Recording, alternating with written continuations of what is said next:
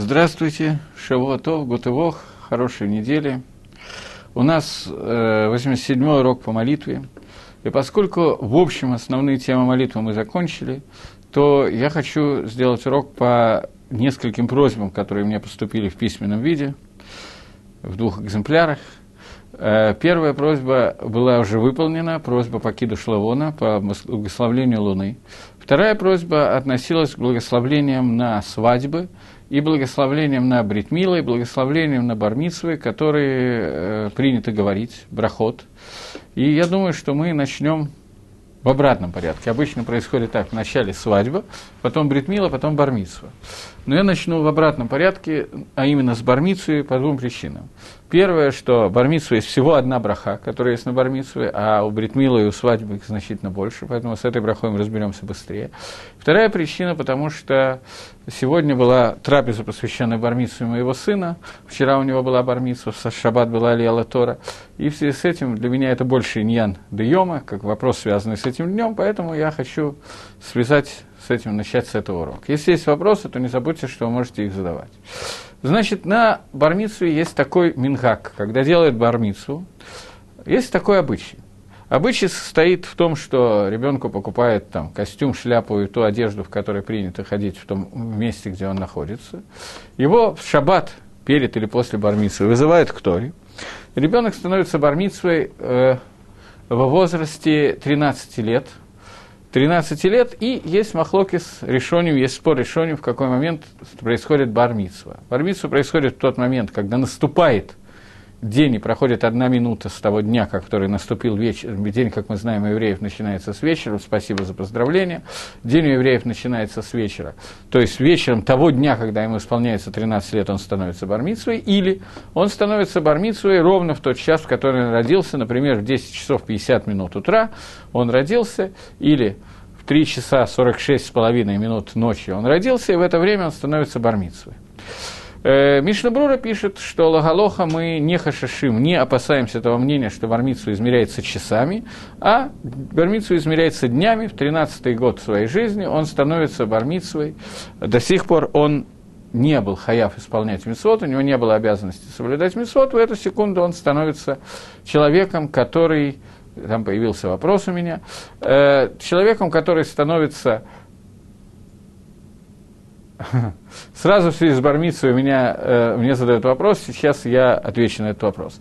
Э, значит, э, э, Бармицу человек становится лагалоха в тот день, когда ему исполняется 13 лет, и не нужно ждать по часам.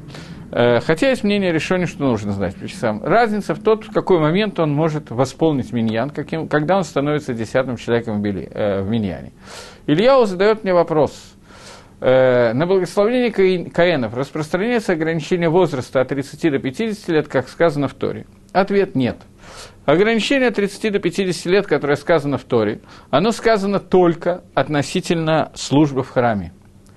Каген может ли варех народ даже в то время, когда он маленький, до 13 лет, до бармитсвы, но с 13 лет изменяется ситуация, он обязан благословлять, если он не выходит на благословление, и не благословляет, то он авер аль асе. Он делает преступление, приступает митсву делай, которое написано в Торе. Коти вархоет бне Израиль. Так благословляйте сыновей Израиля. Окей. Теперь, когда ребенок э, становится бармитсвой, то в шаббат принято, чтобы его вызывали в Торе. И во время чтения Торы в шаббат его обычно вызывают мафтером, последними считающих, после этого он читает и второго. В это время есть одна браха, которая говорится – Броху это приводит в Шульханорах, в Симане Рейш Кавгей приводит в Шульханорах, э, вру, в Шульханорах не приводит, Рамо приводит, что в Симане, э, что принято, когда ребенок становится бармицей, что во время, когда он читает Тору или ведет миньян, в то время, когда видно, что он стал бармицей, что он становится взрослым человеком, взрослость его выражается в том, что до сих пор он не был обязан исполнять мицвод, он исполнял заповеди только в Итор Хинух, только из-за обязанности родителя его воспитать, сейчас он становится обязанным в мицвод, и в этот момент, когда он проявляет свою обязанность в том, что он ведет миньян или считает Тору и что-то подобное, то принято, чтобы папа после окончания чтения Торы или окончания миньяна громко присутствует 10 человек, сказал Броху, не обязательно 10 человек, сказал Броху, Борух, Ата Ашем Лакейну Алам, благословен ты Всевышний Царь Вселенной, Шипатраними Ношошельзе, который освободил нас от оныша этого, вот этого оныша, от этого наказания. Рамо приводит, что принято говорить эту броху без Шема Малхус, сказать, не говорить благословен ты Всевышний, а сказать просто благословен тот, который освободил меня от этого оныша. Есть броха, которые принято говорить без Шема Малхус, без, имени, без употребления имени Всевышнего. Э, Вильнинский Гаон считает, что да, надо говорить имя Всевышнего. Насколько я знаю, общий обычай не говорить этого имени Всевышнего. И есть, приводится в Маген Аврааме, приводятся две шиты, два объяснения этой брахи, с которыми я хочу с вами поделиться. Этим мы начнем брохи, связанные с детьми, и с, со свадьбами, и с обрезаниями и так далее. Два объяснения этой брахи, которые приведены в Маген Аврааме. Первое объяснение, что папа, когда ребенок становится бармицей, то в этот момент он сам отвечает за свои поступки. До сих пор за поступки ребенка отвечал папа. Поскольку на папе лежит заповедь воспитания ребенка, то в тот момент, когда ребенок делает какую-то авейру, то за эту авейру отвечает папа, что он не хинех, не воспитал его, чтобы эта авейра не произошло. Если ребенок отказывается делать какую-то митсу, то папа отвечает за то, что он не воспитал ребенка, чтобы он сделал митсу. В тот момент, когда ребенок становится взрослым, на папе уже нет обязанности его воспитывать, и в этот момент ребенок сам отвечает за свои авейрот, и, соответственно, папа не получает наказания за те преступления, которые делает ребенок, и он не получает оныш. Поэтому папа говорит Броху, благословен ты Всевышний, который освободил меня от наказания за, э, за этого. Это первое объяснение, стандартное объяснение, которое дается этой брахе. Маген Авраам приводит второе объяснение от имени человека, которого зовут Левуш – Левуш это был один из, одним из учеников Рамо, который является Рафмоши Исралис, который написал приложение к Шульханоруху. Э, его ученик Левуш написал объяснение этой брахи немножко другое. Я не знаю, откуда он его взял.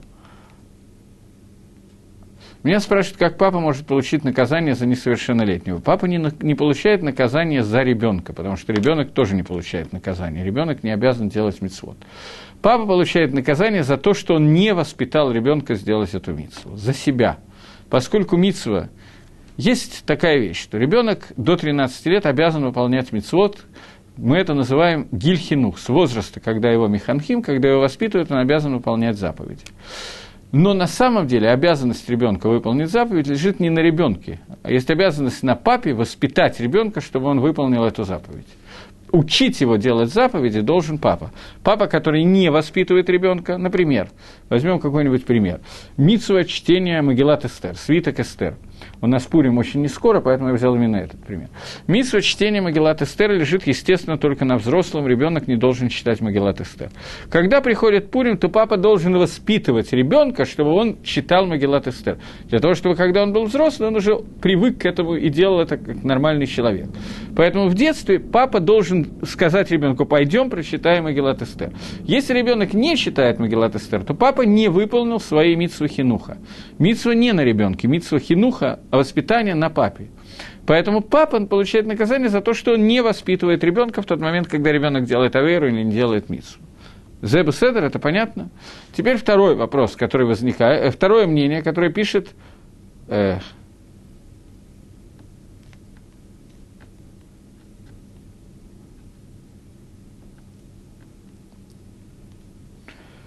очень интересный и близкий к теме вопрос, я бы сказал. Когда Иов Алуф царя Давида обнял ковчег завета, он надеялся, что его не казнят. Почему он так поступил? Значит, я отвечу на этот вопрос, но это не имеет никакого отношения к нашей теме. Алуф царя Давида, военачальник царя Давида Иов, не обнимал ковчег завета. Он схватился за рога на жертвеннике, сказано. Он неправильно истолковал посук в Торе, который говорит, что во время, когда Карен Альга Мизбех на жертвеннике ведет службу, его нельзя казнить, ему надо дать закончить службу. Если он находится на жертвеннике и кропит кровью. Он понял, что этот посук, что в тот момент, когда я держу за жертвенник, меня нельзя казнить. Поэтому он надеялся, что его не казнят. Он ошибся несколько вещей. Он не Карен, не вел службу, был не на жертвеннике, а около него. Поэтому его таки да казнили. Это была ошибка Иова. Но этот вопрос правильно задать во время занятий по Танаху, книги Малахим, начало книги Малахим, после смерти царя Давида, Шлома Амелах получил одно из распоряжений казнить Иова. И он это выполнял, а Иов пытался таким образом уйти от этого наказания. Об этом говорит Гемора в трактате Макот. Я возвращаюсь к комментарию Левуша, комментатора Шульханоруха, который был учеником Сегодня мне дают много вопросов. Папа отвечает за сына, даже если сын, несмотря на все усилия папы, сын не хочет выполнять заповеди. Я не могу ответить точно на этот вопрос. Не могу ответить точно на этот вопрос.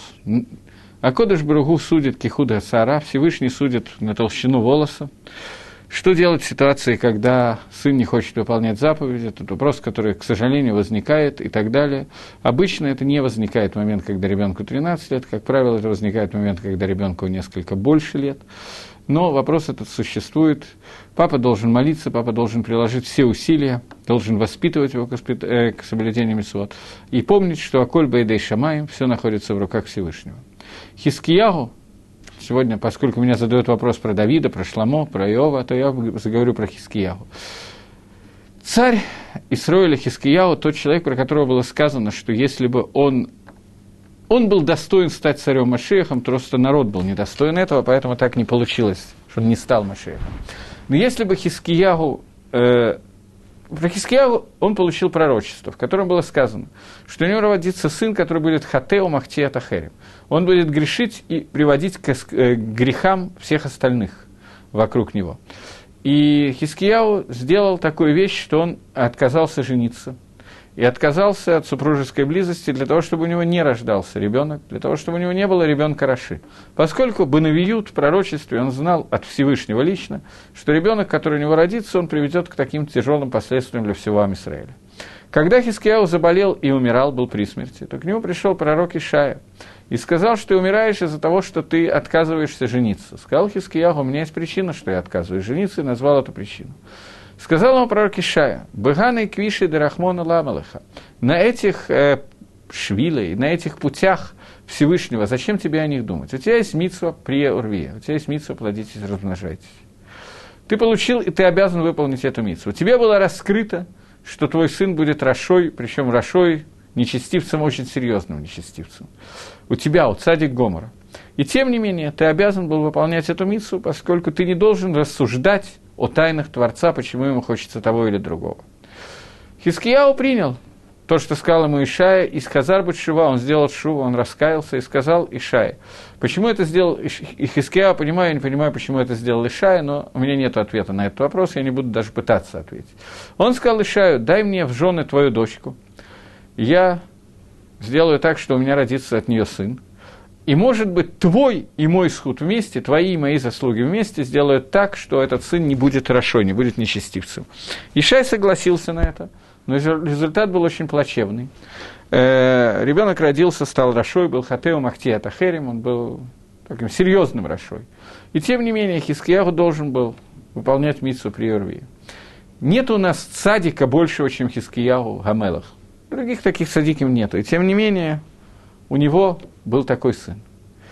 Э, на этой неделе, как раз, сейчас я вспомнил Хискияу, на этой неделе у меня был какой-то вопрос, я советовался с одним из рабоним по этому поводу, мне задали вопрос по поводу там чего-то касающихся детей, я решил, что лучше я сам не буду отвечать, посоветуюсь, Рав принял то, что я хотел сказать, это не имеет отношения к делу, поэтому не буду в это входить. Но когда мы обсуждали с одним из довольно серьезных рабоним этот вопрос, то он мне сказал, что Рамбан пишет о том, что почему получается человек цадик, у которого сын роша, праведник, у которого сын раша, и раша, у которого сын праведник, нечестивец, у которого сын праведник, это вещи, которые мы не можем понять, это ихат Мисадот Габрия, одно из тайн творения, которое Всевышний нам не объясняет. В качестве примера этот Раф мне привел человека, который является потомком, правнуком Троцкого. Троцкий – это человек, который был настолько Раша, насколько можно себе придумать его рашаиство – его нечестивство и так далее. Это был человек, которого Хофицкайм хотел собрать специальное заседание, Толмидей Хахоми и так далее, вопрос, можно это или нет.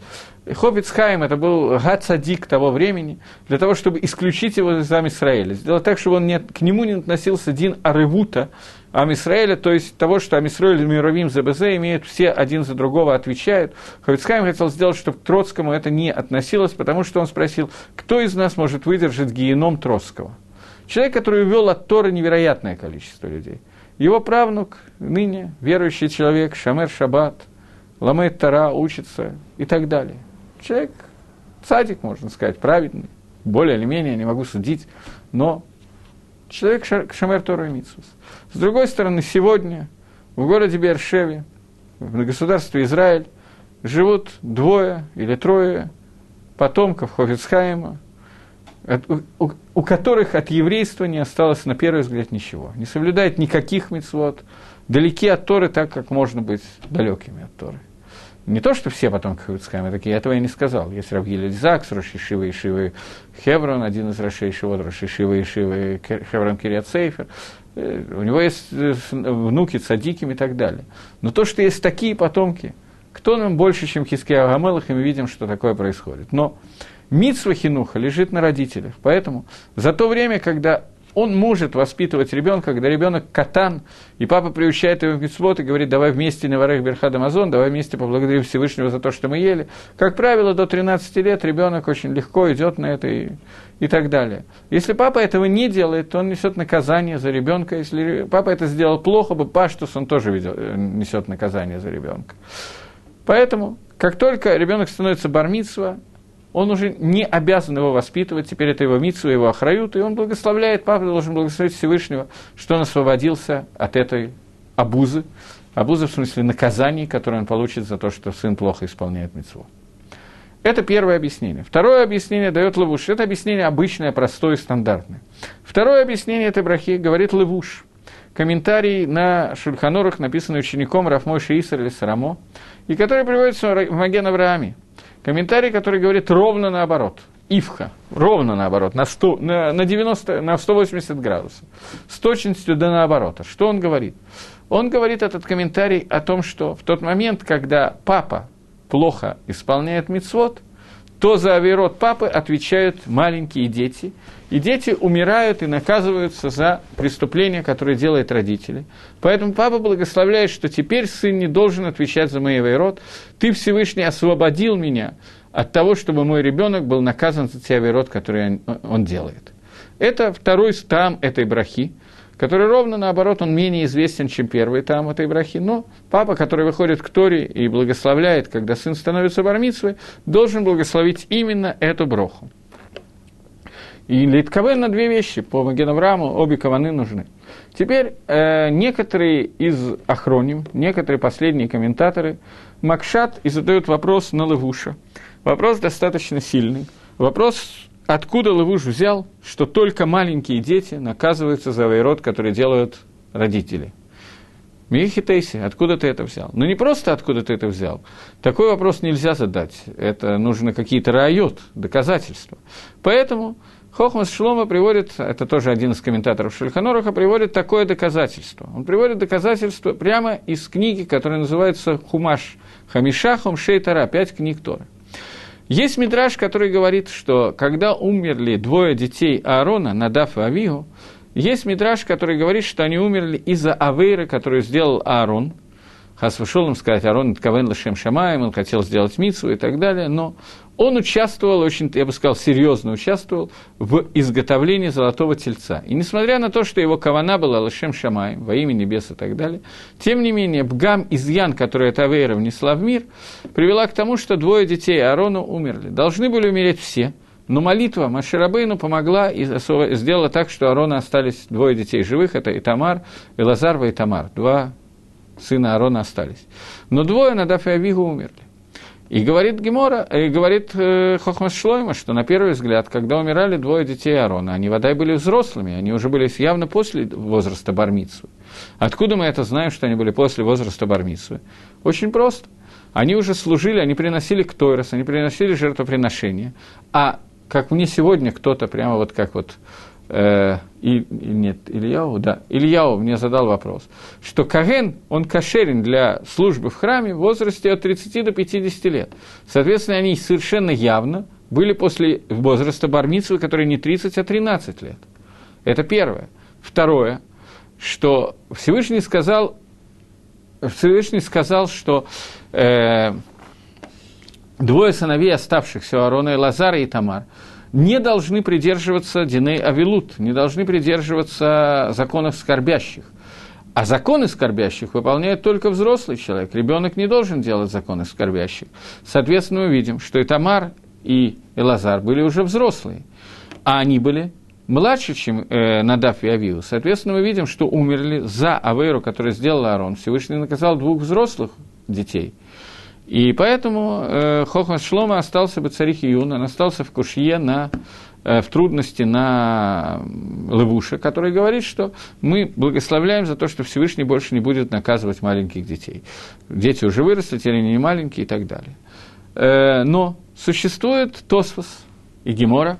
Тосфос в трактате «Шаббат», который приводит тоже Гемора в трактате «Шаббат», Тосфос говорит о трех видах карета, трех видах наказания, отрезания души, дословно обычно переводится, которые существуют. Их есть три вида когда за какие-то авейрот, которые сделаны специально, за очень строгий авейрот, Всевышний наказывает человеком наказание, которое называется карет. Таких наказаний есть три разных вида. Первый вид – это то, что человек умирает в возрасте до 60 лет. Так учит Талмуд Бавли, или в возрасте до 50 лет, так учит Талмуд Ирушалми. Второй вид карета, первый вид карет называется карет дешаним, карет лет, то есть досрочная смерть. Второй вид – это карет деямим, карет от болезни, которая длится не больше трех дней. Человек заболевает и умирает в течение трех дней от болезни. Это второй вид карета. И третий вид карета – это карет, когда человек умирает бездетный, когда за его авирот э, умирают его дети. И Тосус пишет, что речь идет о маленьких детях, как приводится в Геморе, в Талмуде, в трактате Шаббат, где приводится Гемора на Дафе Ламит Бейт или Ламит Гимл, по-моему, Ламит Бейт. Гемора приводит, что э, за Авейру, когда человек дает недер, обед, и не выполняет этого обета, за эту Авейру наказанием является то, что умирают, маленькие, умирают дети, когда они маленькие.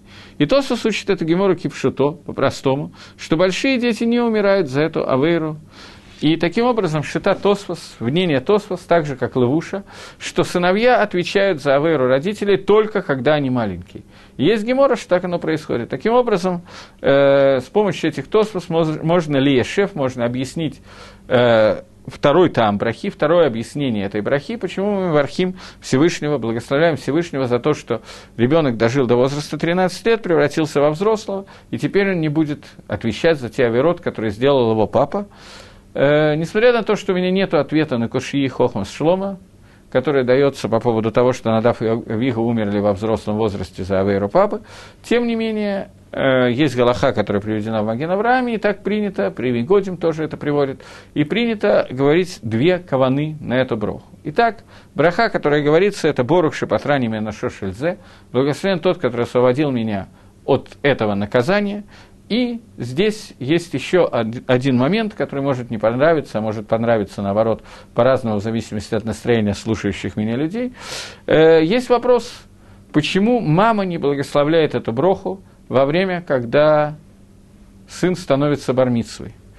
И ответ на этот вопрос может быть двойной – Первый ответ, что эта мама не находится в месте, где сын э, читает э, Тору или ведет миньян и так далее. Это место синагога, место, где находится мужчина или женщина.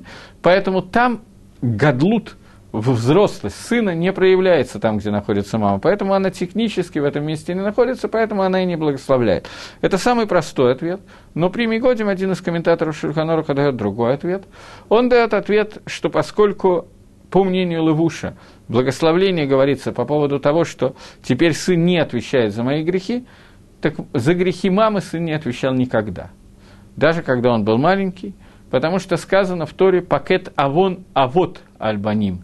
Сказано, что тот, который пере... берет наказание отцов и переносит его на детей до третьего и четвертого колена, э, сказано только про авод, а не про имагот. Мамино наказание не переносится. Это по второму таму. И есть еще объяснение, что заповедь хинуха. Почему папа благословляет по первому объяснению? Потому что на нем лежала заповедь воспитания ребенка. Если ребенок не выполнял какую-то митсву, то это бгам изъян в воспитании папы, и поэтому папа наказывается за это, и он благодарит Всевышнего, что это наказание с него снимается. На маме не лежит митсва хинуха. Митсва воспитания детей – это митсва на папах – а делает, как правило, занимается это, как правило, мамы, хотя митсва лежит на нас, на папах, и поэтому наказание тоже лежит на папе, поэтому папа должен сказать эту браху. Таким образом, несколько вещей, которые мы сказали, связанные с бармитсвой, я закончил. Итак, ребенок становится бармитсвой в возрасте 13 лет, и с этого времени, 13 лет, он становится взрослым, он может вести миньян, и он может благословлять полностью те брахот, э, которые благословляют взрослые, вести молитву, которую ведет взрослый, и у него хиюв тот же самый, полный хиюв, как у взрослого человека, так же, как ответственность у него теперь будет, как у взрослого человека, за нарушение шаббата, за некошерную еду и за все остальные мецвод. Поэтому это накладывает на ребенка большую ответственность, ребенок становится взрослым, и это кроме мазальтов, которые принято говорить, нужно понимать, что это еще переход в новое качество, качество мицуве васе, тот, обладает заповедями и должен их делать, как обязанный делать заповедями.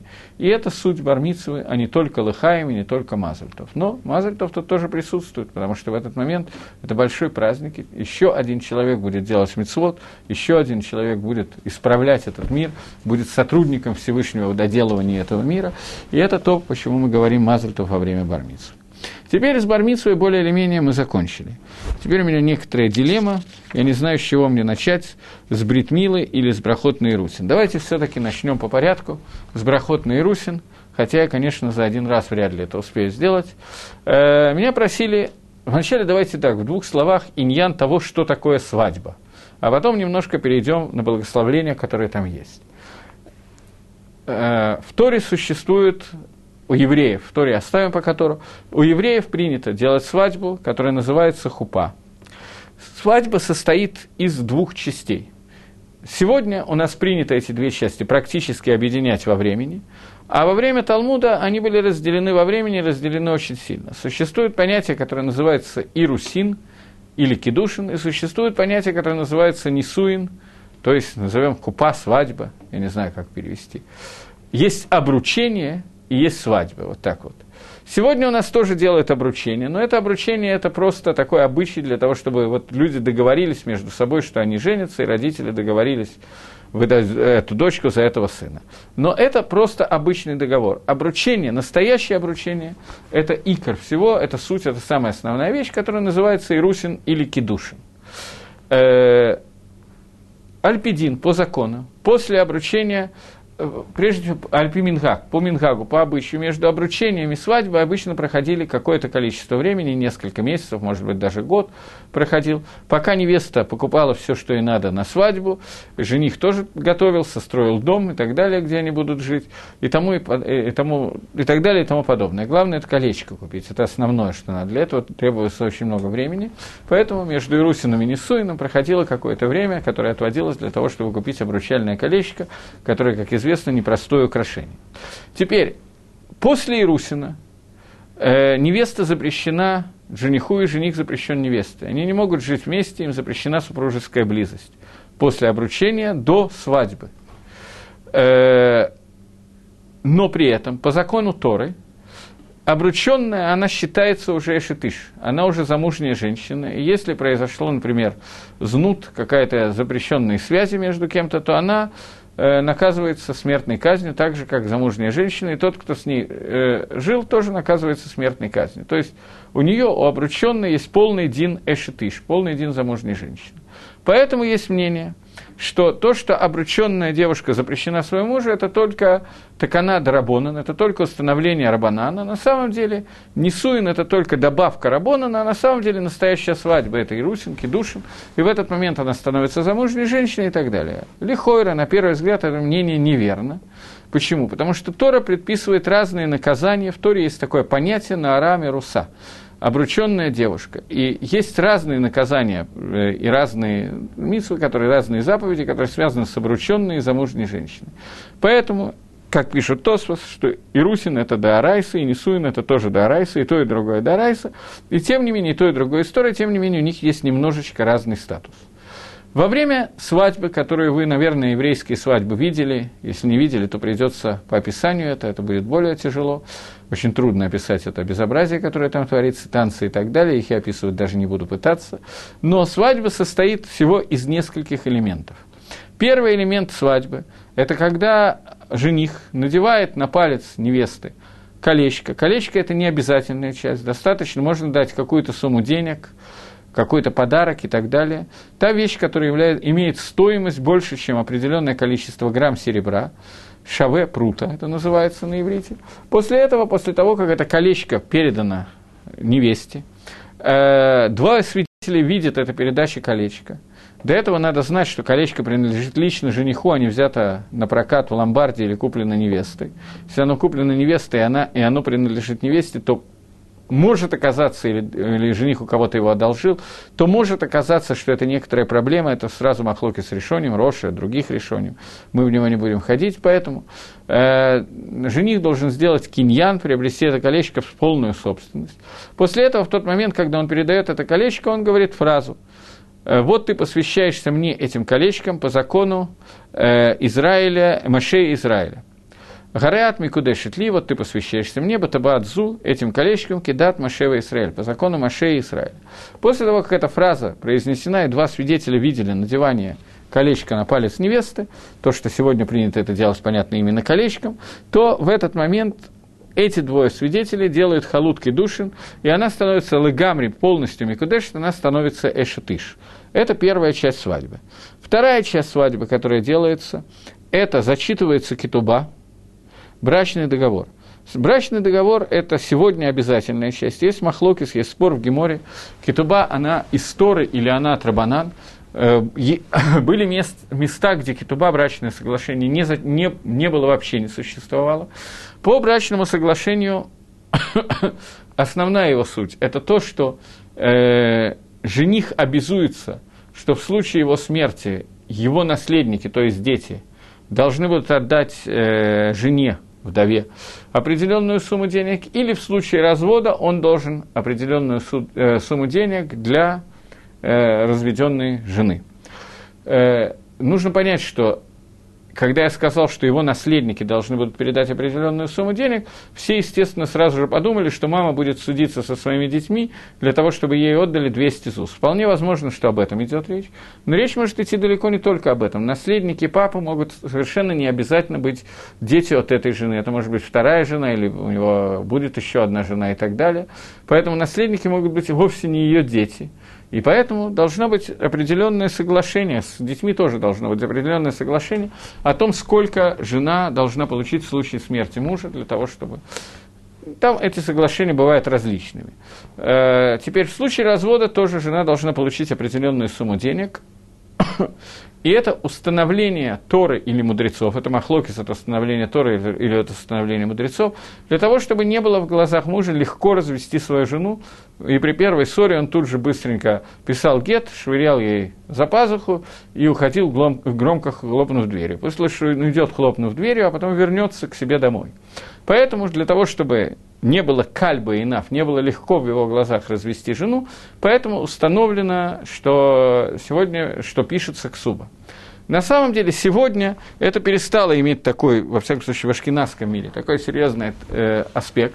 Почему? Потому что в э, Мидарайсы и Сторы муж имеет право развести женой против ее воли, даже если она не согласна принять гет, если он при, пишет разведное письмо и дает жене, то она разведена.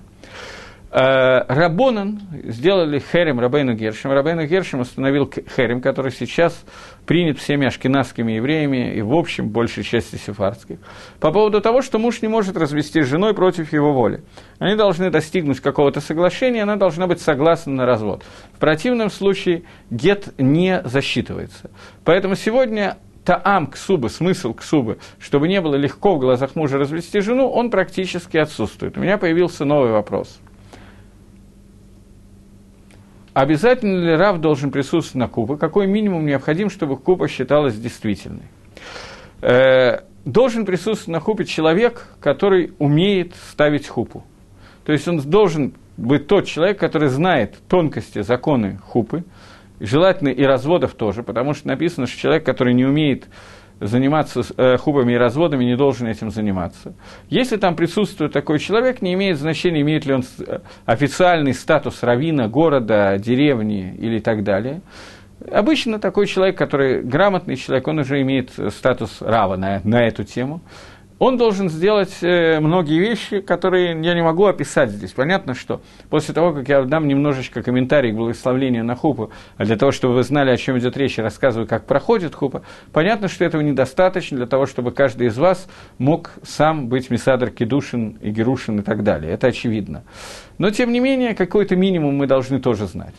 Э, следующий вопрос, какой минимум необходим, чтобы хупа считалась действительной. Сейчас мы это обсудим. Значит, э, первое – это то, что мы сказали, что должно быть надето кольцо в присутствии двух свидетелей. Свидетели должны быть свидетели, которые по всем параметрам годны для того, чтобы быть свидетелями. То есть это должны быть не Рашоим, не нечестивцы, садиким, желательно, если такое возможно.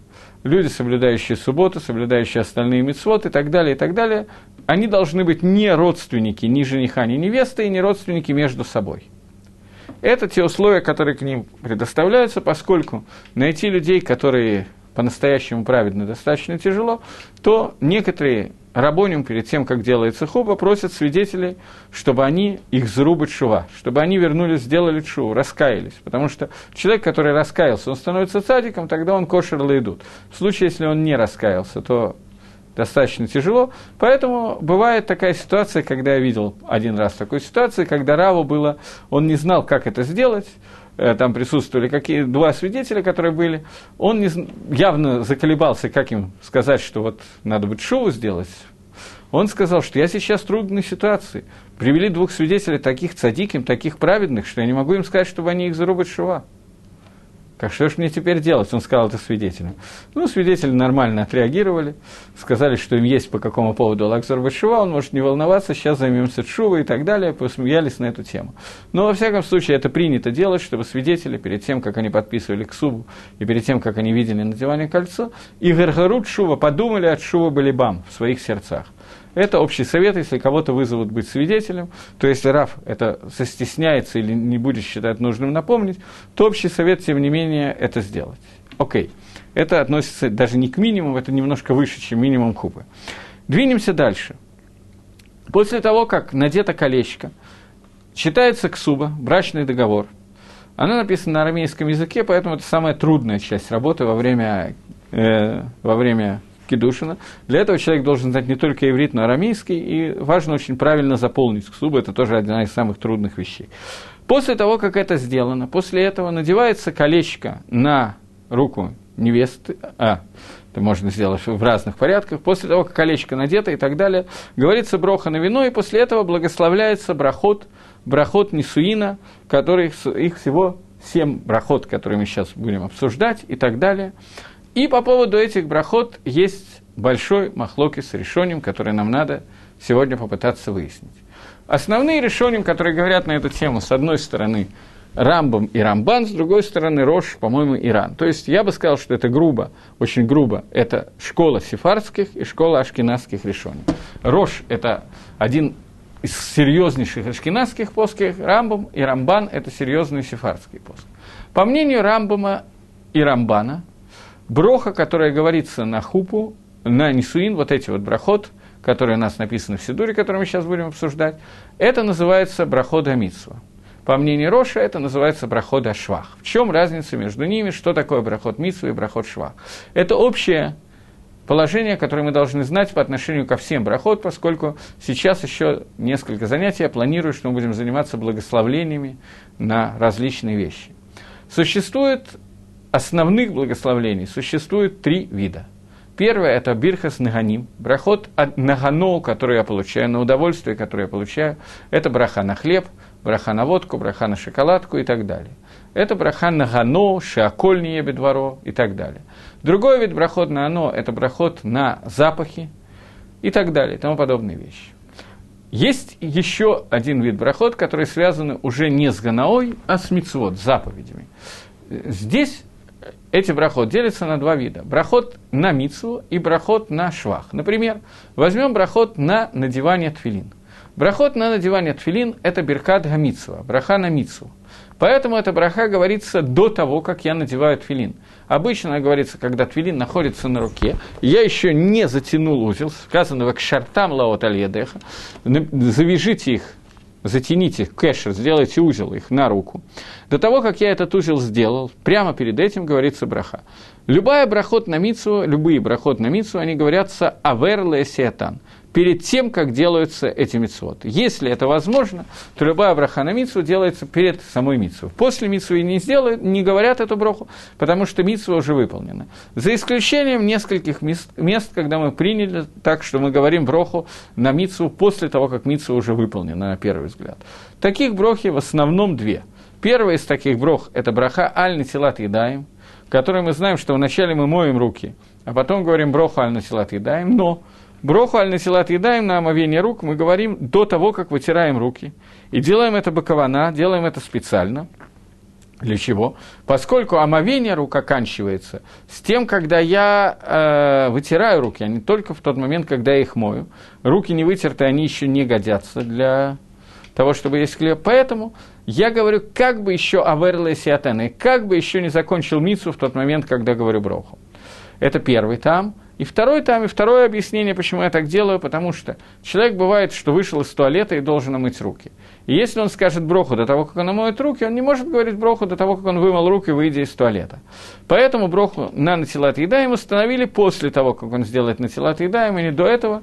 И туда уже включили любое натилат едаем, независимо от того, мои руки чистые или мои руки грязные, гожусь я брохи или не гожусь я брохи. Поскольку натилат едаем бывают разные, их объединили в одну группу. Поэтому броха аль натилат едаем говорится после омовения. Но обычно брохи на швах, на, э, брохи на мицу говорятся до исполнения мицу, а не после его. Другой, э, другая браха, которая говорится до исполнения, э, после исполнения митсвы, это браха, которая благословляет для ашкенадских евреек. Браха, которая говорится женщиной после окунания в микву. Она окунается в микву, выныривает, и только после этого говорит броху, а не говорит броху э, до того, как окунается в микву. Сефардские женщины говорят наоборот – они говорят броху до окунания в мику, и только после этого окунаются в мику. Севарские женщины говорят понятное, почему таким образом, потому что любая броха на мицу, окунание в, мицу, э, в микву – это мицва для женщины, окунание в микву – это мицва, соответственно, броху на окунание в микву надо говорить до мицвы, так же, как броху на тфилин. Ашкеназские женщины делают иначе, поскольку иначе по Рамо, это махлокес Рамо и Мехабера, махлокес Раши и Тосфос в Геморе, Псохим даф зайн. Поэтому э, Рамо псак довольно сложный псак, поскольку он говорит, что бывает окунание в микву, когда человек не может благословить до окунания – поскольку он не может сказать, который осветил нам, нас своими заповедями, заповедовал, потому что этой заповеди до окунания нет. Речь идет об окунании в микву или шем гиюр, ради гиюра. И тогда человек, который окунается, женщина или мужчина, который окунается в микву для гиюра, они не могут до гиюра сказать броху, который осветил нас своими заповедями, заповедовал нас, нам окунуться для гиюра, поскольку они еще не евреи, поэтому к ним не относится заповедь брахи. Поэтому для них установили заповедь брахи после миквы, и, соответственно, любая другая миква, поскольку, чтобы не путались между различными видами окунания, установили для всех, что броха говорится после окунания в микву. Практически больше нету брох на мицву, который говорится после мицвы. Остальные брахот говорятся до, до мицвы. И кто должен говорить эти брахот? Эти брахот должен говорить человек, который собирается делать мицву. Например, если я сейчас собираюсь надеть филин и надеваю филин на руку, то это будет не совсем лакатхила изначально правильно, чтобы мой сосед сказал броху, благословен ты Всевышний, который заповедовал мне одевать филин. Поскольку тфилин буду надевать я, а не он, поэтому митсва лежит на мне. Может быть, он может меня вывести, сделать вместо меня эту броху, вполне возможно. Но это я не буду касаться. Может быть, да, может быть, нет, зависит от ситуации. Но, тем не менее, броху, митсва брохи лежит, безусловно, на мне. Поэтому, когда мы говорим о брахот, который мы сейчас начнем учить, броха, начиная с Шиаколи и Баралих водой, остальные брахот, которые говорятся, когда э, обвели семь раз вокруг э, жениха невесту по кругу, Семь это очень трудно сосчитать, главное правильно считать семь раз. Я каждый раз сбиваюсь. После того, как семь раз ее обвели, она становится, читается кедуба, и после этого говорится, говорятся эти брахот. По идее, это браха на митсву хупы.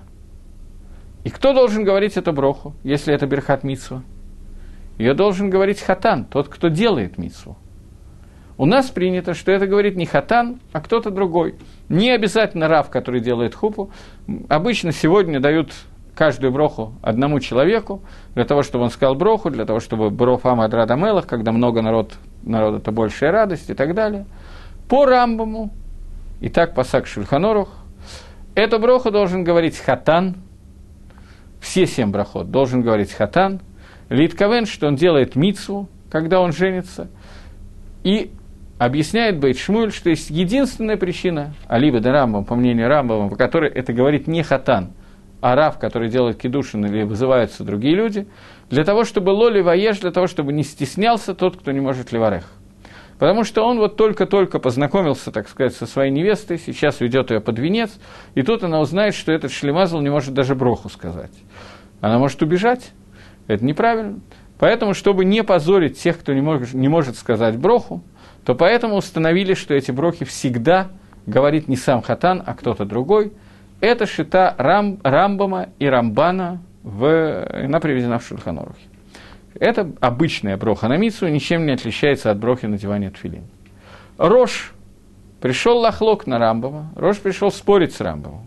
И говорит, что эта броха не является брахой на мицу. А это броха, есть третий вид сук брахот, биркат гашват, швах. Брахот – восхваление Всевышнего. Что-то типа того, как мы говорим броху Борух Шамар, который мы говорим в Сукейде Зимра, который кончается Борух Аташем Мелах Мугалаль Батиш Бахот. Броха, который мы говорим царю, которого прославляют. Здесь эти брохи, по мнению Роша, которые говорится и установлены говорить во время хупы, это бирхат швах, брохи, которые мы хвалим, даем хвалу Всевышнего, прославляем Хакодыш Баругу, и они не имеют отношения к Митсу. Аргумент Роша, очень сильный аргумент – во-первых, его аргумент, почему говорит эту броху не хатан, который делает митсу, а гости, раб и так далее. Ма кешер хатан для, э, ма кешер гостей для брохи на митсу. Мы уже сказали, что Бейтшмоль объясняет, что для того, чтобы Лоли Ваеш не позорить того, кто не может сам сказать броху, но Роша этот тирус не устраивает. И Рош э, задает другую кушью, еще одну кушью. Он говорит, что нету митсу жениться. Нету. Как ты можешь сказать митсу? По поводу барахот на мицу, нет такой мицу жениться. Есть мицу при урве, есть мицу плодитесь и размножайтесь. Жениться, женитьба – это только средство для исполнения мицу. Пишет Рош, что можно выполнить эту мицу другим способом, не женившись. Каким именно? Существует понятие пилегиш. Есть Махлокис, есть спор решением, что такое пилегиш. Обычно по-русски это переводится как наложница. Но есть мнение, что наложница ничем не отличается от жени, кроме отсутствия кетубы, что наложница – это та же самая жена и тоже делает цехупа и кедушин, но нету китубы.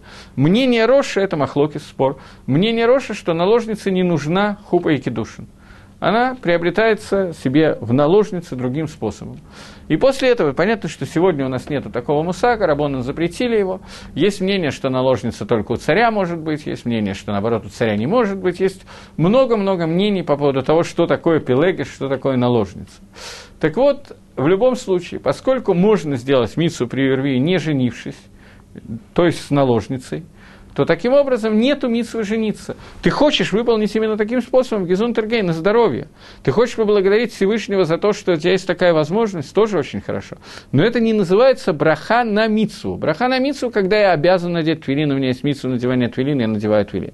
Браха на митсу, когда у меня есть митсу цицит, я говорю броху цицит. Я должен благословить лулав, я говорю броху на лулав и так далее. Но броху, я должен отделить труму, я могу отделить, сказать броху, и должен сказать броху на отделение трумот, халы и так далее, и так далее. Но это браха на мицу, потому что есть такая мицу, я сейчас делаю эту мицу. Здесь же – Нету митсу жениться, есть митсу при Юрве, я сейчас не занимаюсь при Юрве, и при Юрве я буду выполнять, когда у меня рождается второй ребенок, в этот момент уже невозможно ли варех и так далее. Поэтому Рош дает Дин Ахер и говорит, что другой закон, что закон Броха, Брох, который мы говорим, Шева Брохас, это Бирхас Гашвах, э, брохи, которые мы мишапхим, прославляем Всевышнего, поэтому его могут сказать любой из присутствующих людей, и навкамина, разница между Рошем и Раном, Рошем и Рамбам, Рамбамом, что, по мнению Рамбама, когда хатан стоит под хупой и слышит эти брахот, он должен лить кавен, обязательно должен лить кавен, иначе это будут брохи леватола, и тот, кто благословит, тот не, он не может сам благословить, он не делает мицу. Хатан должен лить кавен, что этими брахот он выполняет заповедь брахот. То, что он слышит, у него есть дин шомея киане, тот, кто слушает, он как бы отвечает, и он должен лить кавен, иметь в виду выполнить свою обязанность этих э, мицвод в тот момент, когда он слышит эту браху. В противном случае это броха леватола он не выполнил. Э, по Рошу этого делать не надо поскольку Шваха Кодыш Баруху прославить Всевышнего обяза... одинаково может Хатан и другие.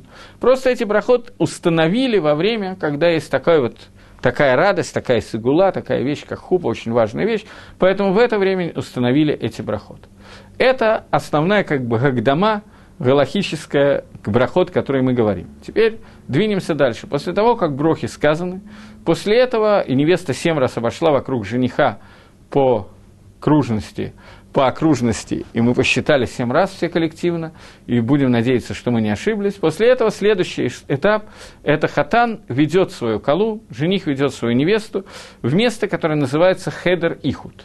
Место, которое называется комната для ихуда, для уединения. Свидетели проверяют, что в этой комнате нету никого. После того, тогда заходит хатан вакала, и их надо оставить там на 4 минуты, на 9 минут, на какое-то время, которое они там находятся. После этого обычно туда идет фотограф и начинается с ними фотографировать, все родственники и так далее. Но какое-то время они должны провести его в качестве ихуда. Это по всем мнениям, кроме мнения Рамбова. Мнение Рамбова здесь тоже, что Хедер Ихут не нужен, и не то, что не нужен, он просто не годится. А свидетели должны видеть, как Хатан и Кала вместе жених э, с невестой вместе вошли в свою квартиру и остались там на какое-то время, только после этого э, свидетели, проводив их до своей квартиры, могут уйти, чтобы зафиксировать их уединение, которое было у них после свадьбы в самом-самом конце. Но в любом случае, либо там, либо сям нужно провести хедер ихуд, и это является, по большей части мнением, это является основной частью хупы. Вот это и есть хупа, это и есть несуин. Несуин – это хедер ихуд. Я привожу одно из мнений. По одному мнению, несуин – это хедер ихуд, по другому мнению, уединение, по другому мнению, это то, как э, э, хатан, жених, вводит невесту в свой дом. Дом может быть снят, не обязательно свой, но когда они вместе входят в дом, он вводит ее в дом. Вот это является последним аспектом хатуны хупы. Э, обычно сфардим не делают хедер ихуд, но последнее время сфардим, который бней ешива, которые учатся в Ешивах, и читали этого Рана в начале Ксубас, на втором дафе Геморе Ксубас, где Ран приводит מחלוקת между Рамбамом и собой по поводу того, что такое хупа, это חדר ייחוד или הביתה, то чтобы вывести, выйти по всем решениям, то многие сфардим ישיבה בחורים, בחורי ישיבה, те, которые учатся в Ешивах, они тоже стали делать сегодня חדר ייחוד, это חדר ייחוד очень принято делать. Еще принято, чтобы חדר ייחוד был снят отдельно на деньги хатана, потому что очень часто э, свадьбу оплачивают пополам родители жениха и невесты, а хедрихат это должен быть помещение, принадлежащее хатану, поэтому желательно, чтобы оно было отдельно снято для хатана. Иногда это снято для хатана, для, э, как бы деньгами жениха, но жених об этом не в курсе. Так, например, было на свадьбе моего сына, когда Рош Ешива передал хозяину Улама э, передал кому-то шекель или два шекеля и попросил отнести их хозяину Улама, чтобы тот, кто принял эти деньги, он сделал так, он принял их как бы посланник от моего сына, чтобы это были деньги те принадлежащие жениху, и после этого передать их хозяину ламы, что именно этими деньгами снимается вот это хедер ихуд. За весь остальной зал, скажем, заплачено 20 тысяч шекелей, и за эту комнату 2 шекеля отдельно, что вот это именно за это. Таким образом, комната становится собственностью на это время хатана, и хатан вводит туда колу, и выходит таким образом, по большей части мнений, сделано хуп. Это несколько этапов, которые мы обсудили, еще не дойдя до пируша, для, до объяснения брахот, которые существует. Еще одна накуда, которую нужно до того, как мы скажем, перейдем в проход, еще одну вещь, на которую надо обратить внимание. Когда хатан надевает коле, когда хатан надевает на э, колечко, на руку колы, прежде всего колечко. Почему это делается именно кольцом, а не какой-то другой вещью? Можно сделать абсолютно любой вещью, деньгами, подарком, э, сережками, цепочкой и так далее, но принято давать колечко. Причем колечко, в котором нету какого-то драгоценного или недрагоценного камня, обычное золотое колечко. Почему так принято делать? Во-первых, что такое кольцо? Кольцо символизирует, что из той точки, из которой все появилось, туда же оно и вернется. Пройдет 360 градусов, и все кончится тем же самым. Человек приходит из земли и возвращается в землю. Для того, чтобы это помнить в этот момент, это символизирует кольцо. Это первое. Второе, когда э, делается свадьба, то была такая свадьба, которая была описана в Геморе, я не помню кто, по-моему, Равкагана женил своего сына. И гости во время свадьбы очень разошлись, было очень весело, они старались выполнить митсву, самех, хатан, вакала, радовать жениха и невесту. Об этой митсве мы уже в следующий раз поговорим. И во время, когда это происходило, Рав Кагана увидел, что они как-то слишком радуются. Он схватил дорогую вазу какую-то, кубок, не знаю что, из какого-то специального, очень дорогого в то время, в маленьком наличии находящегося стекла, и за всей силы грохнул ее об землю и крикнул «Храм разрушен!» И тогда все гости быстро-быстро разошлись, им стало стыдно, что они так веселятся и забыли про разрушение храма. Сегодня, во время, когда делается свадьба, одна из очень важных вещей, чтобы хатан помнил о том, что разрушен храм, и что, несмотря на его самую большую, может быть, радость в жизни, может быть, самое большое горе в жизни, это он узнает только потом. Но в этот момент, когда он женится, он должен думать о том, что, несмотря на радость, которую он испытывает во время свадьбы, он должен помнить разрушение храма. Мингак – делать так, немножечко спалить бумаги, сделать пепел, чтобы хатан положил его вот сюда, вот на место надевания твилин, под шляпу, под кипу, я знаю. Во время свадьбы, для того, чтобы прямо перед самой свадьбой он вспомнил, посыпал себе голову пеплом в знак того, что храм превратился в пепел. После того, как надевается кольцо и говорится фраза, которую мы сейчас будем обсуждать, после этого хатану подсовывают под ноги стакан, кос – желательно не майонезную баночку, которую разбить может только каратист очень серьезного уровня, при этом порезав себя и окружающих, а положить что-то из не очень толстого стекла. Когда хатан разбивает этот кос, то в этот момент это разбивание в память о том, что было во время Равкаганы, когда мы должны вспомнить о разрушении храма. Существует вопрос, нет ли в разбивании такого коса бальташкис, что мы как бы портим хорошую вещь. Нету. Поскольку это нужно для нужд того, чтобы мы помнили о разрушении храма, то это лакатхила можно и нужно делать. И в тот момент, когда хатан разбивает, он должен думать о разрушении храма. Но, к сожалению, не знаю, к сожалению, еще не могу сказать, но на всех хупах, где я присутствовал, я, правда, не был на всех вот, э, своих знакомых, я очень стараюсь сочковать это, это очень долго и так далее, но на всех эту нот свадьбы, где я находился, я не помню, чтобы были, было так, как было во время свадьбы сына Равкагана, когда, когда был разбит этот кубок, гости начали расходиться по домам. Обычно происходит наоборот. Как только бьется кубок, все слышат звон разбитого стекла и радостно начинают кричать «Мазальтов, Мазальтов» и так далее, и так далее.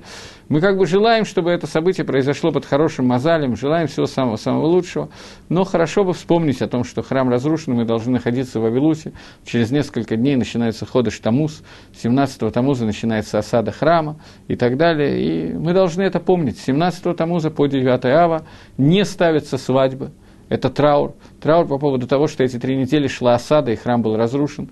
Поэтому в это время вообще не делается свадьба. Но даже в другое время, когда свадьбы разрешены, и как бы очень хорошо их делать, тоже надо вспоминать, чтобы немножечко траура у нас было. Фраза, которую говорит э, жених, который стоит под хупой, когда надевает колечко, «Вот ты посвящена этим кольцом мне по закону Маше Израиля». Очень хорошо, чтобы эту фразу на иврите жених выучил наизусть. Я в свое время не справился, моя жена, по-моему, до сих пор мне это вспоминает. Я очень плохо знал иврит, в общем, я был чем-то занят и не справился. Во всяком случае, если кто-то диктует эту фразу, то чтобы, хорошо бы, чтобы слово «ли» «мне» Хатан произнес громко, для того, чтобы было понятно, кто именно делает кидушин. Это не самое обязательное, но... Таким образом, мы обсудили вопрос хупа и дошли до комментариев брахот. И комментарий этот, Байзра Дашем, мы начнем следующее занятие с Божьей помощью, и потом перейдем к Бритмиле, и потом вы мне напишите, что еще вы хотели бы услышать. Всего доброго, до новых встреч, хорошей недели, э, Шавотов.